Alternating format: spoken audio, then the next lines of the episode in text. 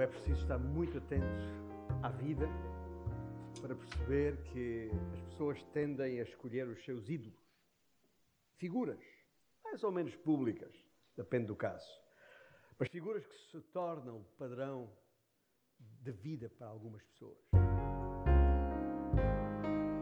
Pode ser um jogador de futebol, pode ser uma estrela de cinema, pode ser uma manequim ou um manequim, sei lá. Ah, mas a partir desse momento, quando as pessoas definem o seu, o seu ídolo, ah, procuram imitar essa pessoa, procuram seguir o seu padrão de vida, ah, imitá-la até no falar, até mudam a maneira de, de falar. Ah, como se vestem e penteiam, o que comem e bebem, os lugares que frequentam, a sua perspectiva das coisas. Em suma, seguir esse estilo de vida que a pessoa adota para, para si. Ou seguem a maneira como essas pessoas andam na vida. Chegam até a fazer uma espécie de checklist né, para verificar: olha, eu já fiz isto, eu já comprei esta roupa, eu já estou a frequentar estes lugares, eu já estou a, fazer, a usar este penteado, eu já estou.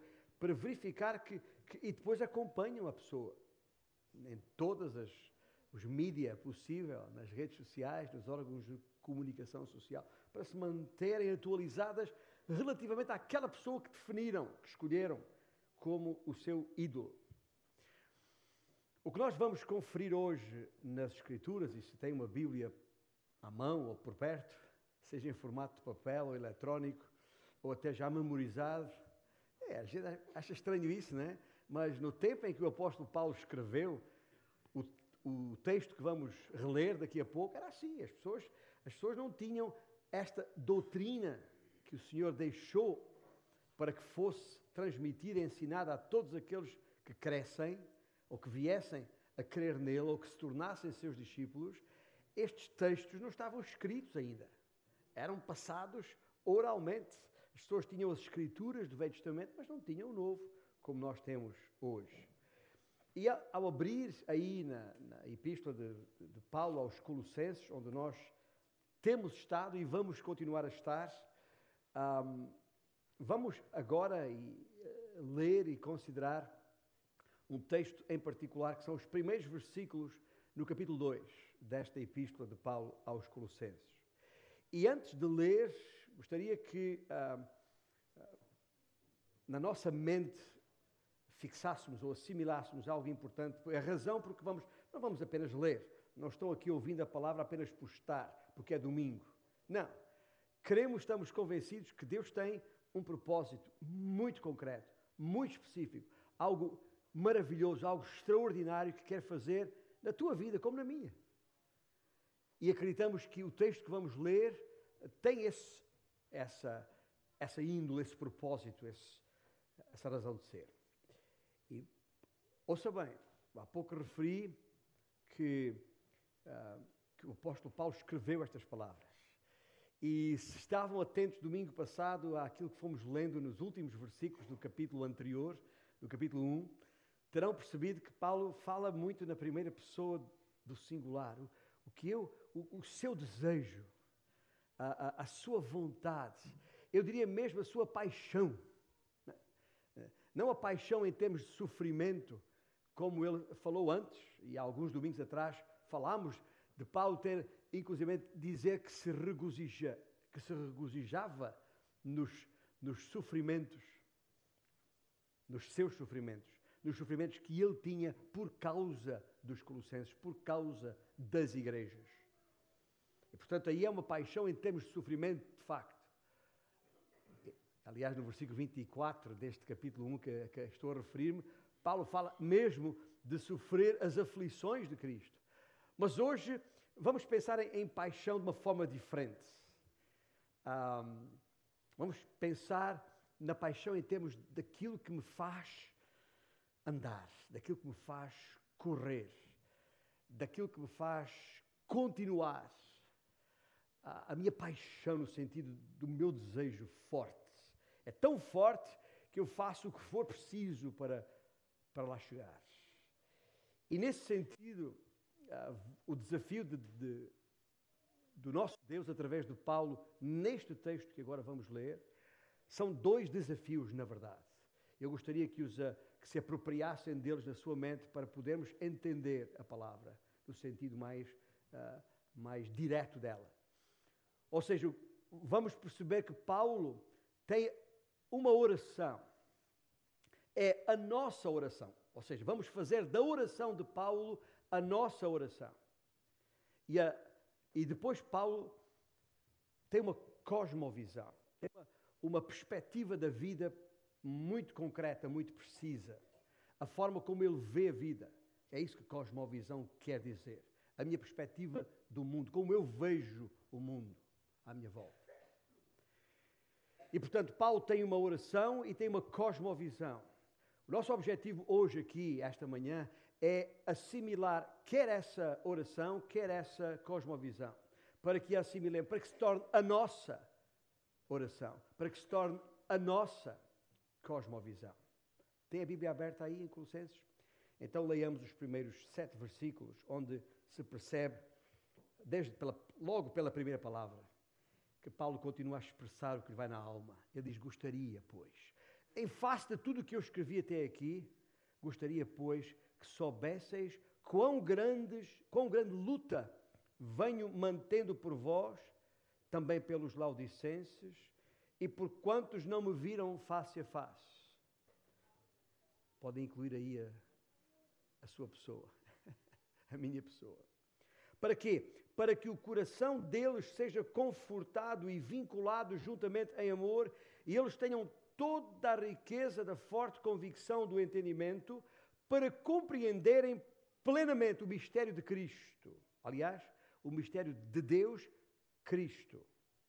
Cristo em quem todos os tesouros da sabedoria e do conhecimento estão ocultos. Assim digo para que ninguém vos engane com raciocínios falazes. Pois, embora ausente quanto ao corpo, contudo, em espírito, estou convosco, alegrando-me e verificando a vossa boa ordem e a firmeza da vossa fé em Cristo.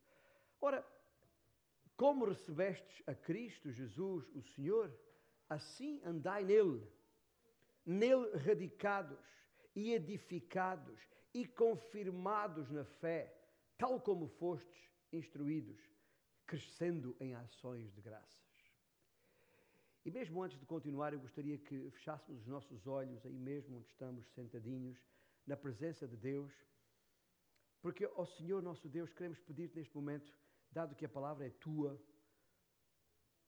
e dado que nos tens dado o teu Santo Espírito que nos ensina todas as coisas concernentes a este Jesus Cristo, a quem chamamos Senhor. Ó Deus, que essa palavra se aproprie aos nossos corações de maneira tal que faça a diferença nas nossas vidas. E oramos isto por saber que é a tua vontade. E fazemos em nome de Jesus. Amém?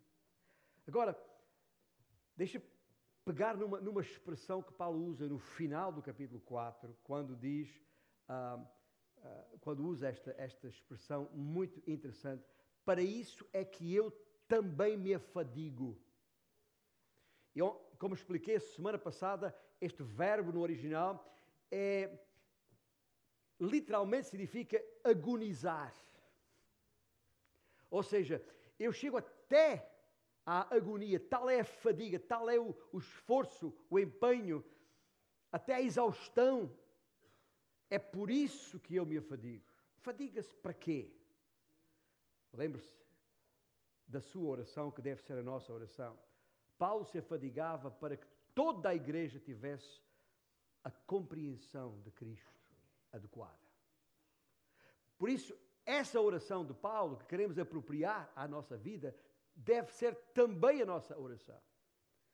A compreensão de Cristo. Agora, é assim que ele começa, é assim que ele termina, aliás, o capítulo 1, para depois dizer: Gostaria, pois, gostaria, pois, que houvesse em vós o conjunto de, vou chamar-lhe aqui, à falta de melhor palavra, um conjunto de ingredientes necessários para ter essa compreensão de Cristo. E vamos vê-lo, são três coisas muito claras aqui. Primeiro, logo no início do, do versículo, uh, uh, do versículo 2 do capítulo 1, para que o coração deles, deles, das igrejas, dos irmãos das igrejas, seja confortado. Primeiro, para que o coração seja confortado. A, a palavra significa uh, consolar, no sentido literal da palavra, uh, ou fortalecer.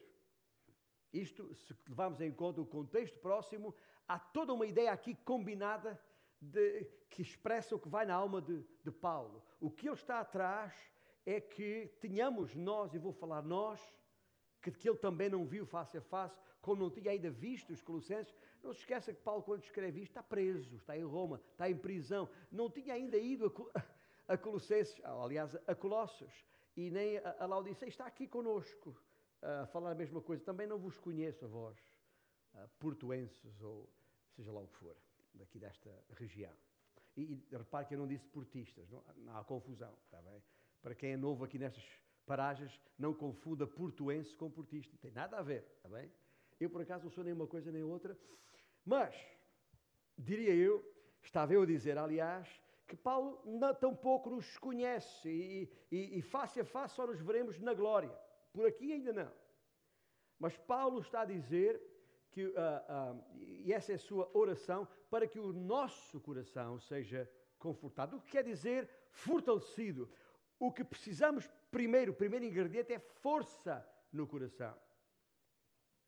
Aliás, a, a palavra, para além desta ideia forte de força, tem também a ideia subjacente de consolo, tem também a ideia subjacente de, de, de dar, ser capaz de resistir, porque a jornada não é fácil. Portanto, tem toda esta ideia associada.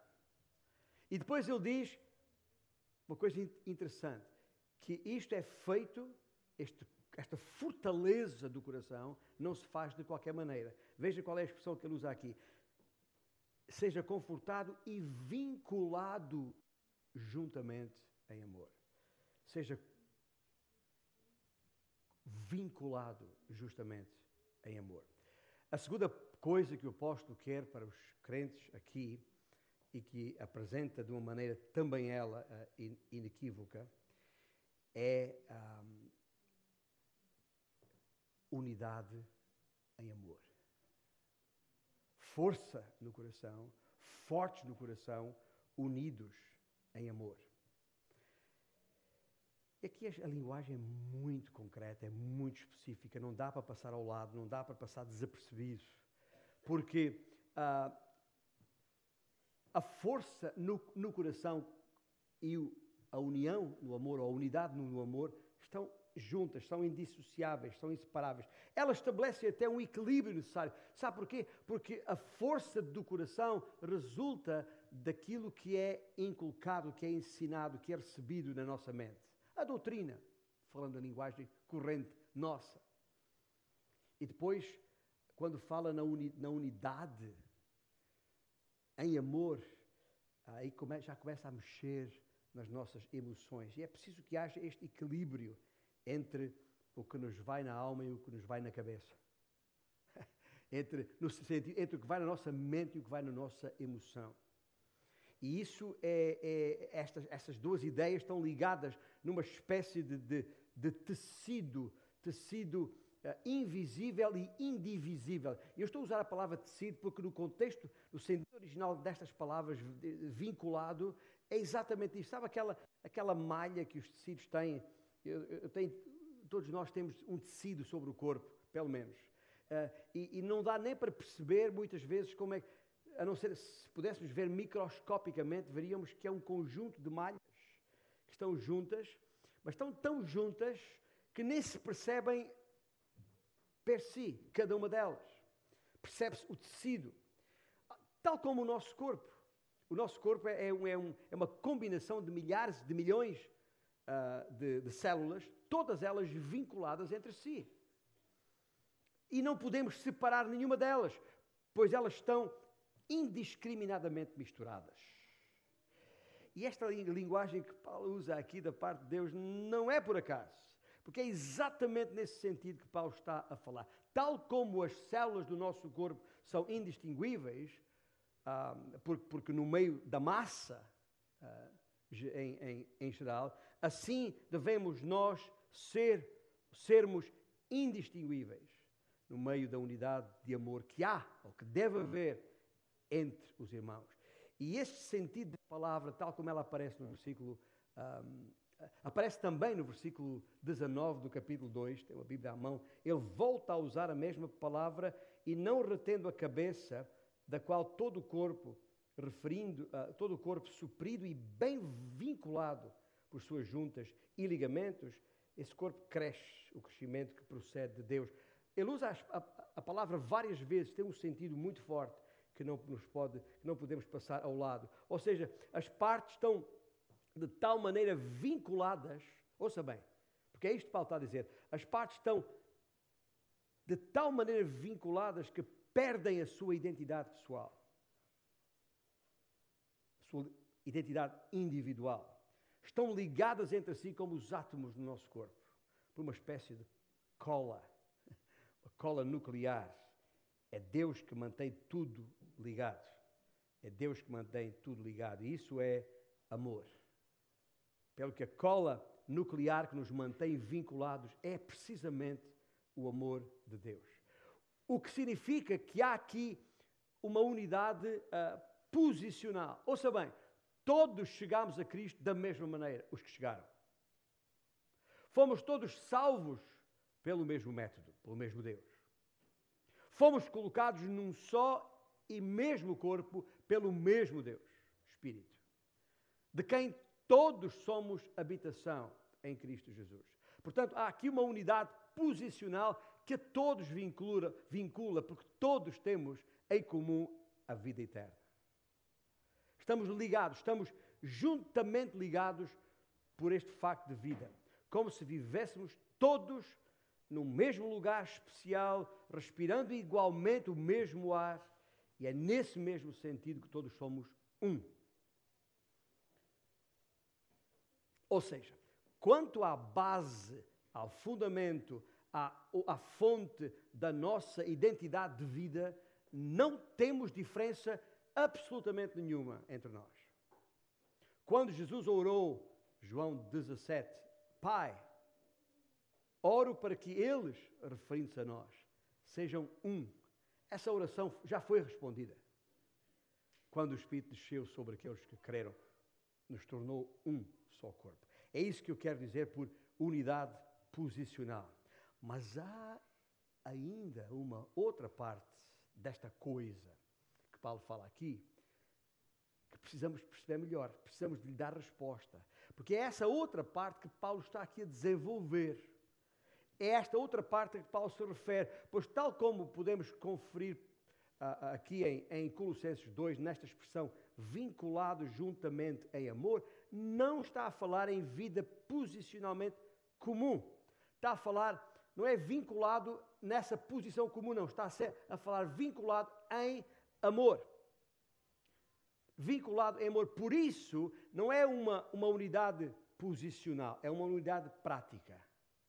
É uma unidade, é a unidade prática. E, e, o que Paulo está a dizer aqui, de uma maneira inequívoca, é que quero que sejam unidos na prática. E isto já depende de nós. Porque a unidade posicional depende de, de Deus. É Ele que nos une. E se estamos em Cristo, já estamos unidos tacitamente. A questão é a parte que nos cabe a nós. Paulo diz: quero que sejam unidos na prática tão experiencial, experiencialmente unidos como posicionalmente. Não seja apenas de posição. Por outras palavras, que a prática condiga com a posição.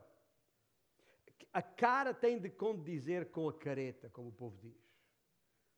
Que a unidade de vida interior corresponda ao exterior.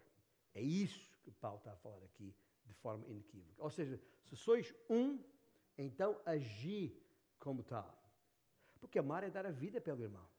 É, é isso que amar. Isso é amar. Porque implica autossacrifício.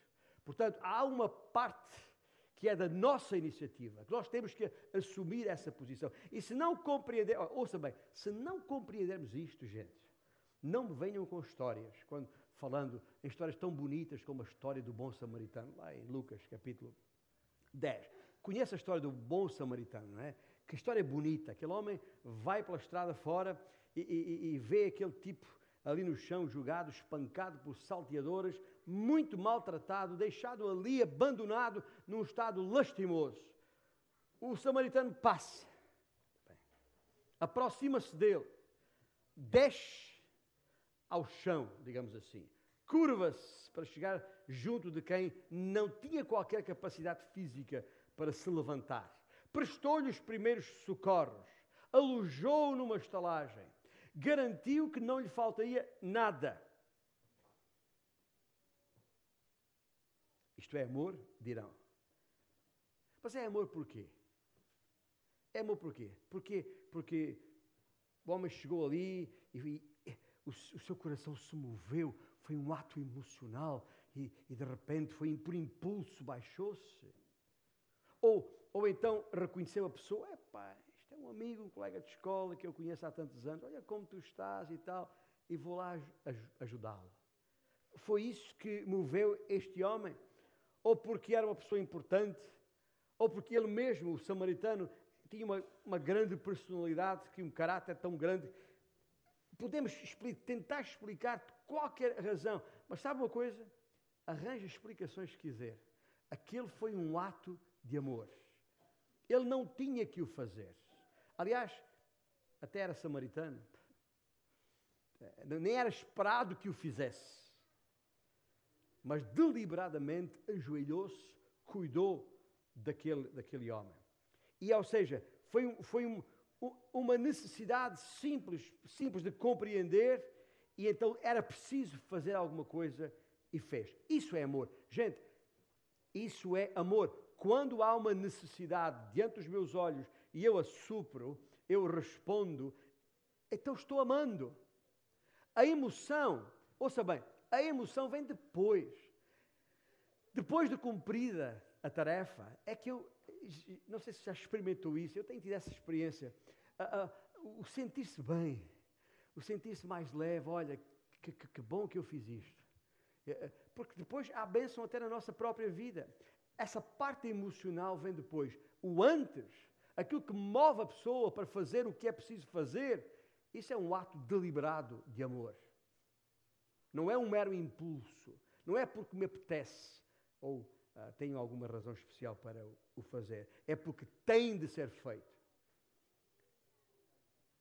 Ou seja, se eu vejo uma necessidade e correspondo em sinceridade, amei. Amei. Isso é amor. Isso é amor. Deixa fazer uma pergunta aos que me ouvem nesta manhã. Quando, quando, foi, quando foi a última vez que sacrificaste alguma coisa para beneficiar alguém em necessidade. Lembras-te? Quando foi? Qualquer coisa, seja o que for. Porque o que eu estou a perguntar é: qual foi, quando foi o teu último ato de amor? Que é deste amor que eu estou a falar. O que Paulo está a dizer à igreja aqui é muito simples. A minha paixão pela igreja a minha paixão pela igreja é que sejam fortes de coração e unidos em amor. Mas há aqui um terceiro elemento que não pode passar despercebido, na parte final do versículo 2, que é, uh, está expresso nesta, nas palavras, uh, e eles tenham toda a riqueza da forte convicção do entendimento.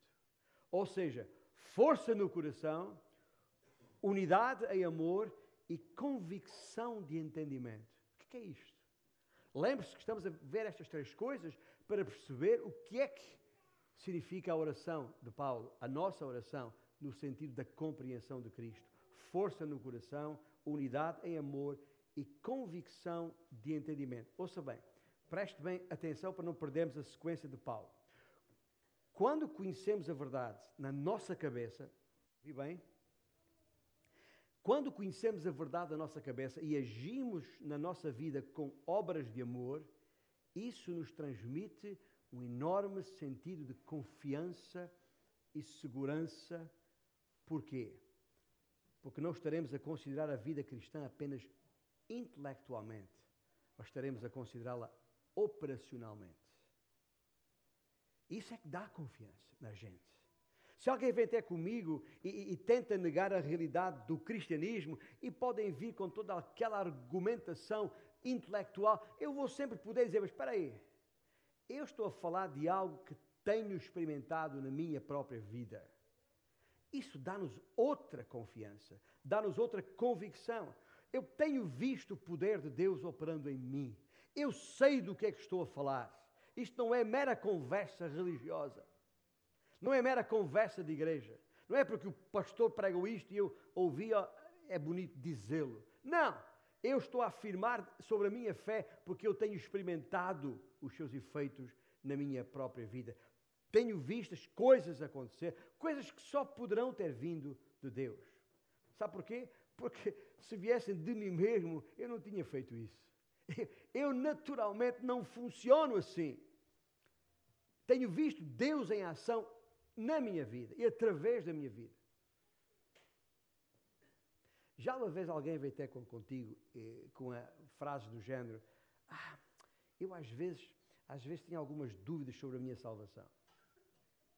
É, conheço todos os versículos, tenho lido todos os livros e ouvido tantas mensagens, mas continuo com dúvidas. Se alguém vem até contigo assim, não é por acaso. Há uma razão para isso. E podes dizer a essa pessoa: Sabe porquê é que não tem, sabe porquê é que tem, tem dúvidas sobre isso que, que dizes crer? É porque não tens vivido isso que dizes crer. Com certeza não há outra explicação. Porque nem a si mesmo, nem a si mesmo se convenceu da credibilidade prática do cristianismo por não o ter experimentado, não o ter vivido. Como? Como é que pode convencer outra pessoa? Estão a perceber? é a parte subjetiva da coisa. Só quando vivermos esse tipo de amor que Paulo fala é que podemos ganhar esta convicção de entendimento. Então seremos gente de convicção. Porque é isso que Paulo quer. A sua oração é esta. Pelos Colossenses, por nós aqui também. É que sejamos fortes de coração, unidos em amor e convictos no entendimento. A verdade a verdade tem terreno firme num coração forte. É verdade. Mas não basta um coração forte. Tem que haver a manifestação dessa verdade no amor entre os irmãos. E é isso que vai trazer eventualmente essa profunda convicção que Paulo fala. Recebes a verdade na tua mente, a tua vontade de coração será fortalecida, manifestando-se depois, obedientemente, em amor, assegurando garantindo uma firme convicção de entendimento. Para, faz sentido? Não é apenas uma verdade que eu vi e que intelectualmente assimilei. É uma verdade que eu experimentei e por isso tenho convicção a respeito. Doutrina na mente. Né? Amor nesta estrada da vida. É segurança garantida? É segurança garantida. Mas a questão é, mas como é, como é, como é que se obtém essa convicção? Convém saber de quem vem. Convém saber de quem vem. Pelo que é também preciso orar por isso. E se não o faz, se não ora por isso, é porque isso não está presente na sua mente. É porque não é sequer uma preocupação. Porque a oração ajuda-nos a reconhecer a origem da coisa, a fonte da coisa. Porque, em princípio, quando oramos, falamos com, com Deus. E se eu falo com Deus a respeito destas coisas, é porque eu percebo que é de Deus que estas coisas vêm. Aliás, lembram-se há umas semanas atrás, quando lemos o versículo 9 de Colossenses 1? O que é que Paulo escreveu em, em, em 1,9? Não cessamos de orar por vós e de pedir que transbordeis de pleno conhecimento de, da sua vontade em toda a sabedoria e entendimento espiritual. Essa tem que ser também a nossa oração. Para que Deus esclareça, nos esclareça a respeito da sua vontade. Por isso é que Paulo escreveu uh, a Timóteo, na sua segunda epístola, capítulo 2, versículo 7, ele disse: Timóteo, pondera pondera o que acabo de dizer, porque o Senhor te dará compreensão todas as coisas. Nós não temos desculpa para dizer não compreendo. A primeira razão do nosso viver em Cristo é conhecer a Cristo, é compreender Cristo. Se essa primeira razão não está na tua vida, alguma coisa de errado se passa no teu cristianismo. É mera letra, é mera religiosidade. Se eu sou um cristão, me considero como tal, a minha primeira motivo, a minha primeira vontade, a minha primeira paixão é compreender a Cristo. É essa a oração de Paulo.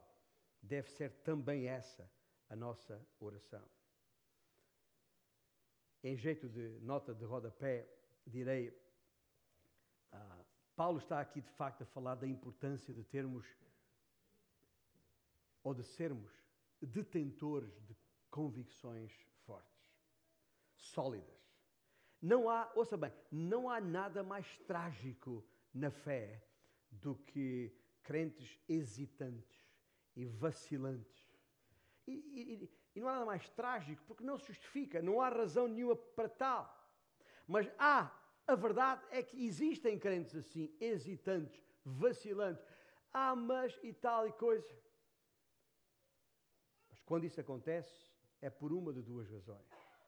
Ou nunca aprendeu a verdade, ou nunca funcionou de acordo com a verdade.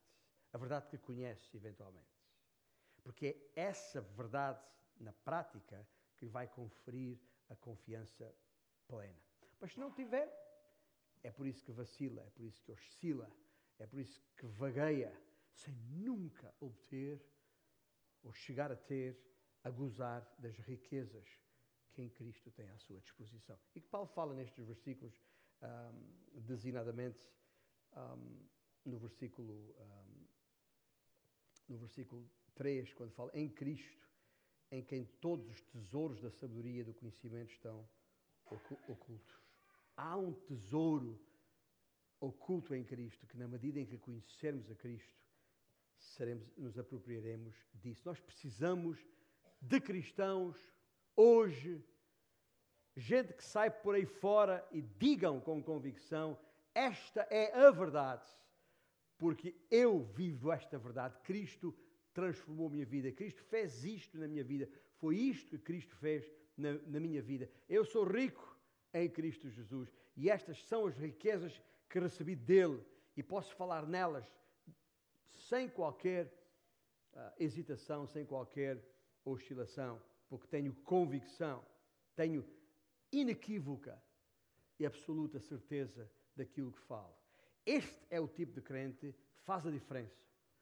É o tipo de crente que faz moça na sociedade. Lembra-se quando os, o, no, nos primeiros anos da vida, da história da, da igreja, quando os cristãos chegavam a alguma cidade de novo, havia reações. O povo já tinha já sabia quem era aquela gente, já tinham fama, já diziam a seu respeito: estes que alvoroçaram o mundo, que viraram isto de pernas para o ar, de ponta cabeça, chegaram aqui, estão aqui. É este tipo de gente que nós temos que ser, que o Senhor espera de nós hoje. Porque este é o tipo de crente que faz moça na sociedade. Aqueles que vivem balbuciando, ah e tal, não sei bem. Venha lá à minha igreja, pergunta ao pastor que ele é que estudou. Ah, isso não ajuda. E Paulo afirma no versículo 2: Quero que estejam firmes nisto. Ouça bem, porque ele diz especificamente no quê? Quando o versículo 2 diz o quê? Para compreenderam plenamente o mistério de Deus, Cristo. É para compreender Cristo e se perceber, ler com atenção e acompanhar o, o, que estamos complementando em escola bíblica, todos os domingos a partir das 10 da manhã, vai perceber ainda melhor o que está aqui em causa. Há duas coisas que preocupam Paulo.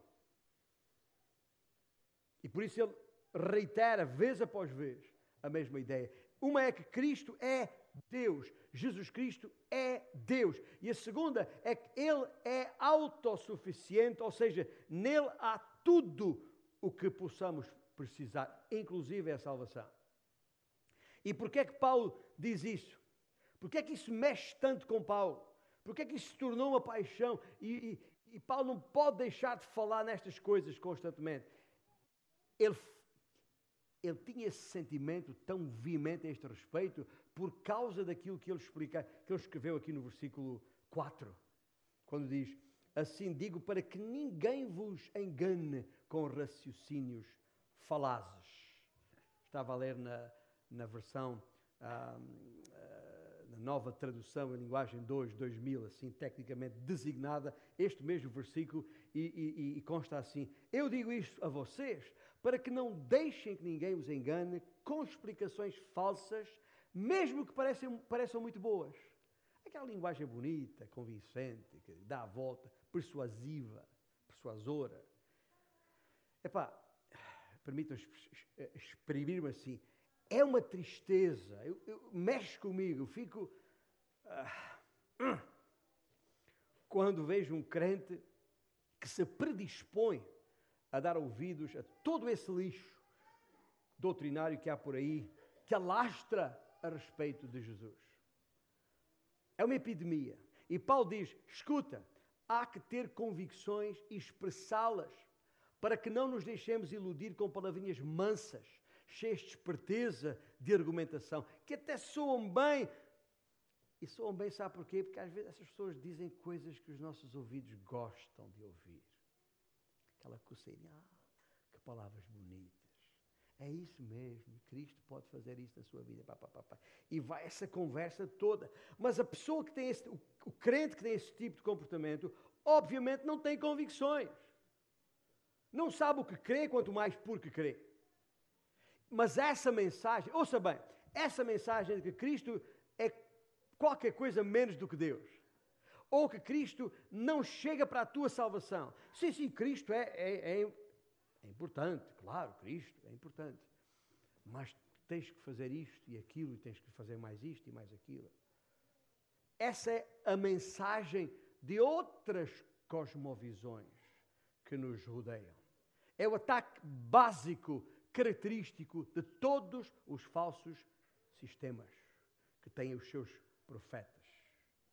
E vão sempre negar essas duas coisas. Vão sempre negar a divindade de Cristo e vão sempre negar a sua suficiência para te salvar, para me salvar.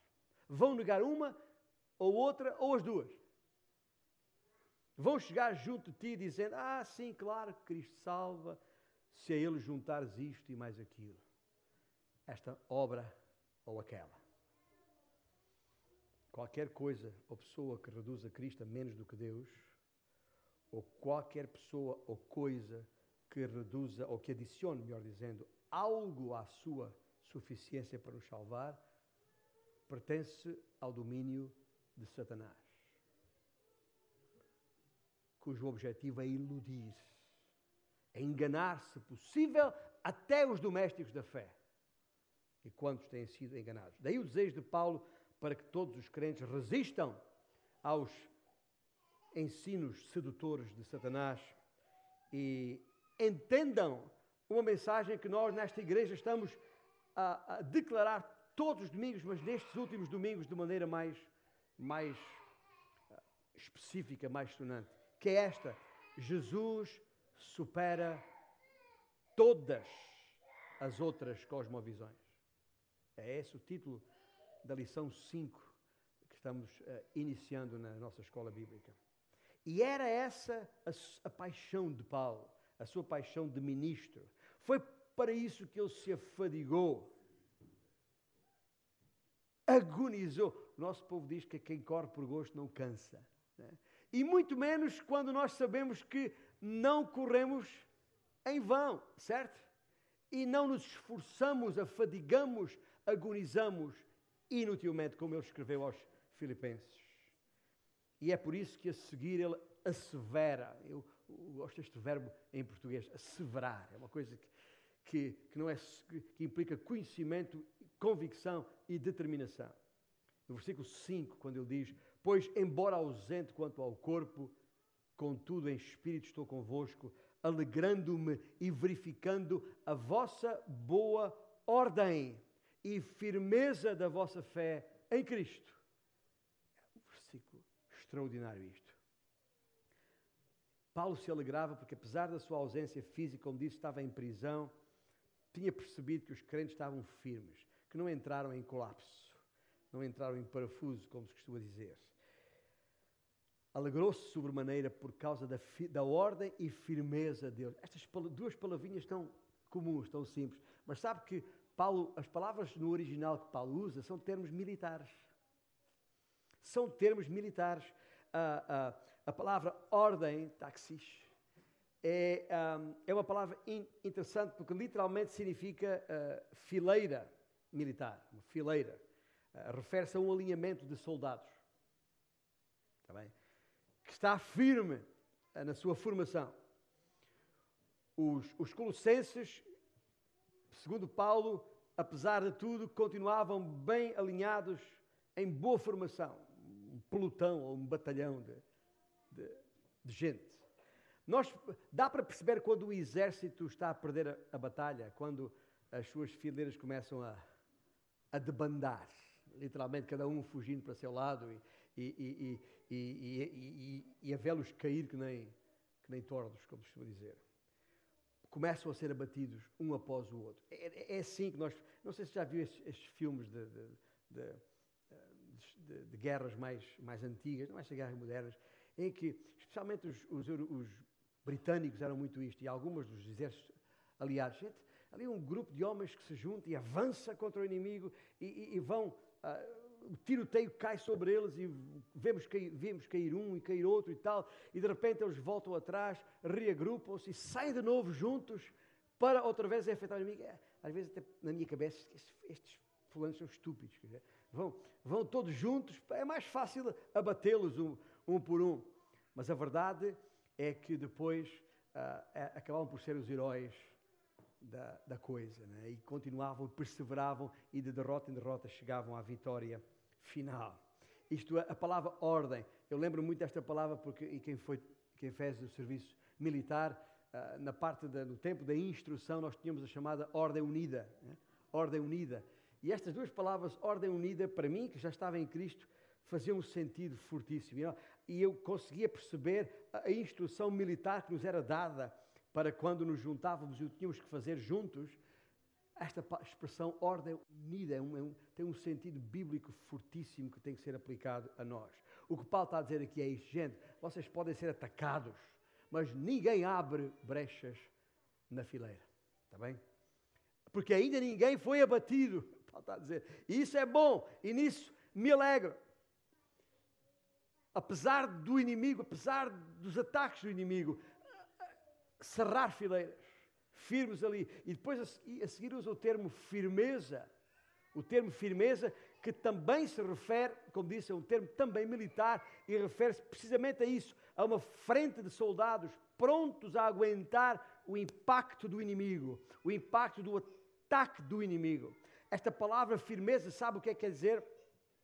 Ah, ah, ah, contrariamente ao que pode pensar, não está a falar de uma, de uma, de uma fileira inexpugnável, ou seja, eh, que não pode ser ultrapassada. A palavra tem o sentido de solidariedade. É por isso que eles se reagrupavam constantemente e se juntavam de noite. Não são apenas um pelotão inabalável, mas são um pelotão indivisível.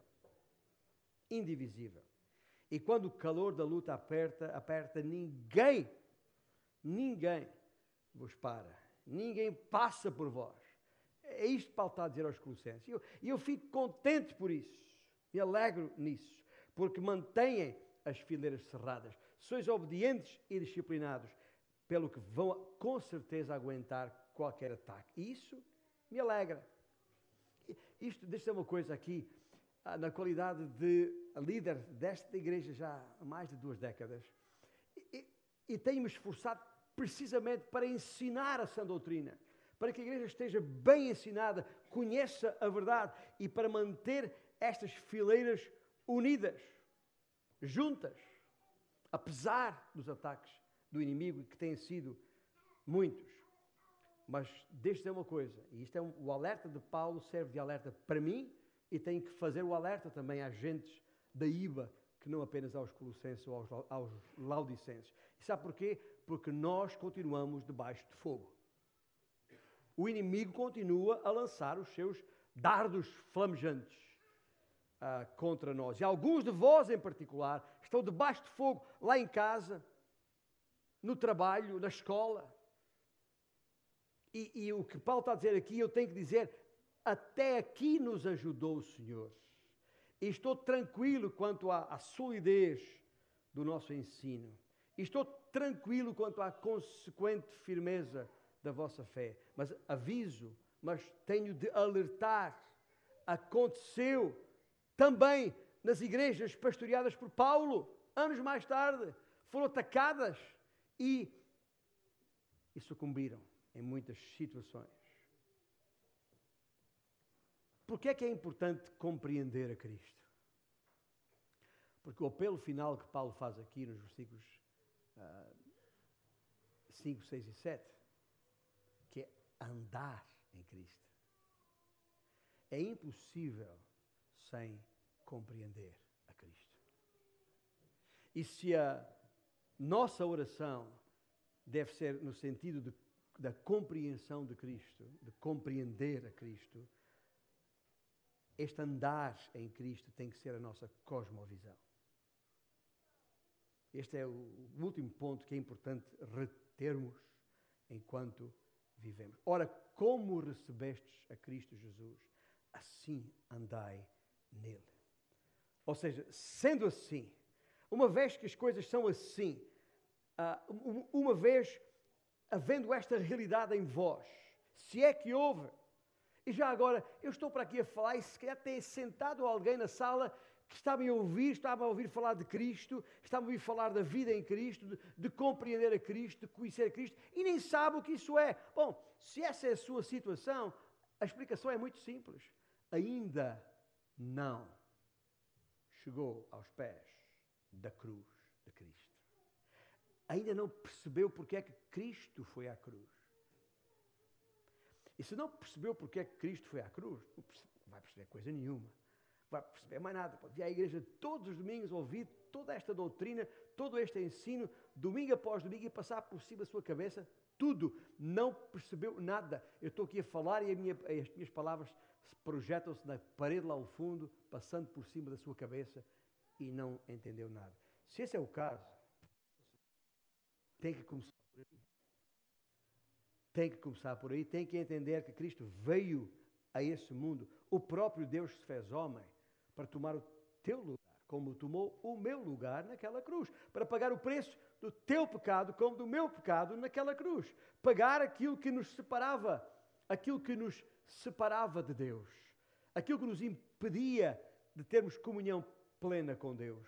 E Cristo pagou essa dívida, removeu com o seu precioso sangue a nossa culpa e abriu o acesso a uma reconciliação com Deus. A nós que estávamos alienados, separados dele, em Cristo Jesus, podemos ser reconciliados com Ele, se creres que realmente Ele é o Senhor. E por isso é que Ele morreu. E por isso é que foi sepultado para provar que morreu. E por isso é que ressuscitou para garantir vida e vida eterna e vida com abundância a ti e a mim. Mas isso é preciso que o nosso coração creia primeiro para poder então perceber isto. E quando eu estou em Cristo, Deus que me salvou passa a habitar na minha vida através do seu Espírito. E é esse Espírito que me capacita a entender toda a verdade, a entender todas as coisas, a perceber que Cristo é o Salvador, a perceber que eu posso compreender Cristo e, consequentemente, posso começar a andar em Cristo, tal como recebestes. Tal como recebestes.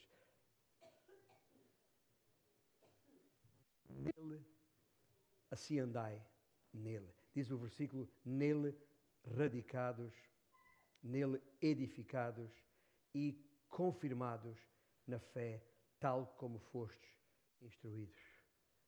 Deixe-me uh, fechar esta, esta ideia base aqui, porque estes elementos são fundamentais. Para quem quer andar em Cristo, para quem quer ter esta cosmovisão, andar em Cristo não é apenas andar com Cristo, como ouvimos. E quem esteve na escola unical percebeu isto inequivocamente. É estar em Cristo. Cristo não é aquele coleguinha que vai ao nosso lado, como alguns pensam, é um amigão e tal, não falha, quando eu precisar ele está ali, não sei o que mais. Esta ideia de, de, Cristo, de andar com Cristo, não tem nenhum, nenhum respaldo, não tem nenhuma base bíblica. Cristo é ah, o Senhor e está assentado à destra do Pai, fisicamente, de onde há de voltar para nos levar para si.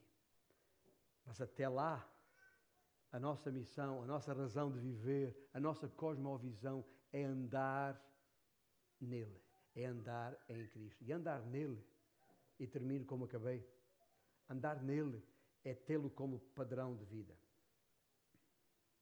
É tê-lo como padrão de vida. Uma vez bem enraizado, radicado nele, e uma vez crescendo nele, e uma vez seguro nele, então eu tenho que andar, porque Cristo é o meu padrão de vida. Eu vivo para imitá-lo. Não tenho outros, não tenho ídolos.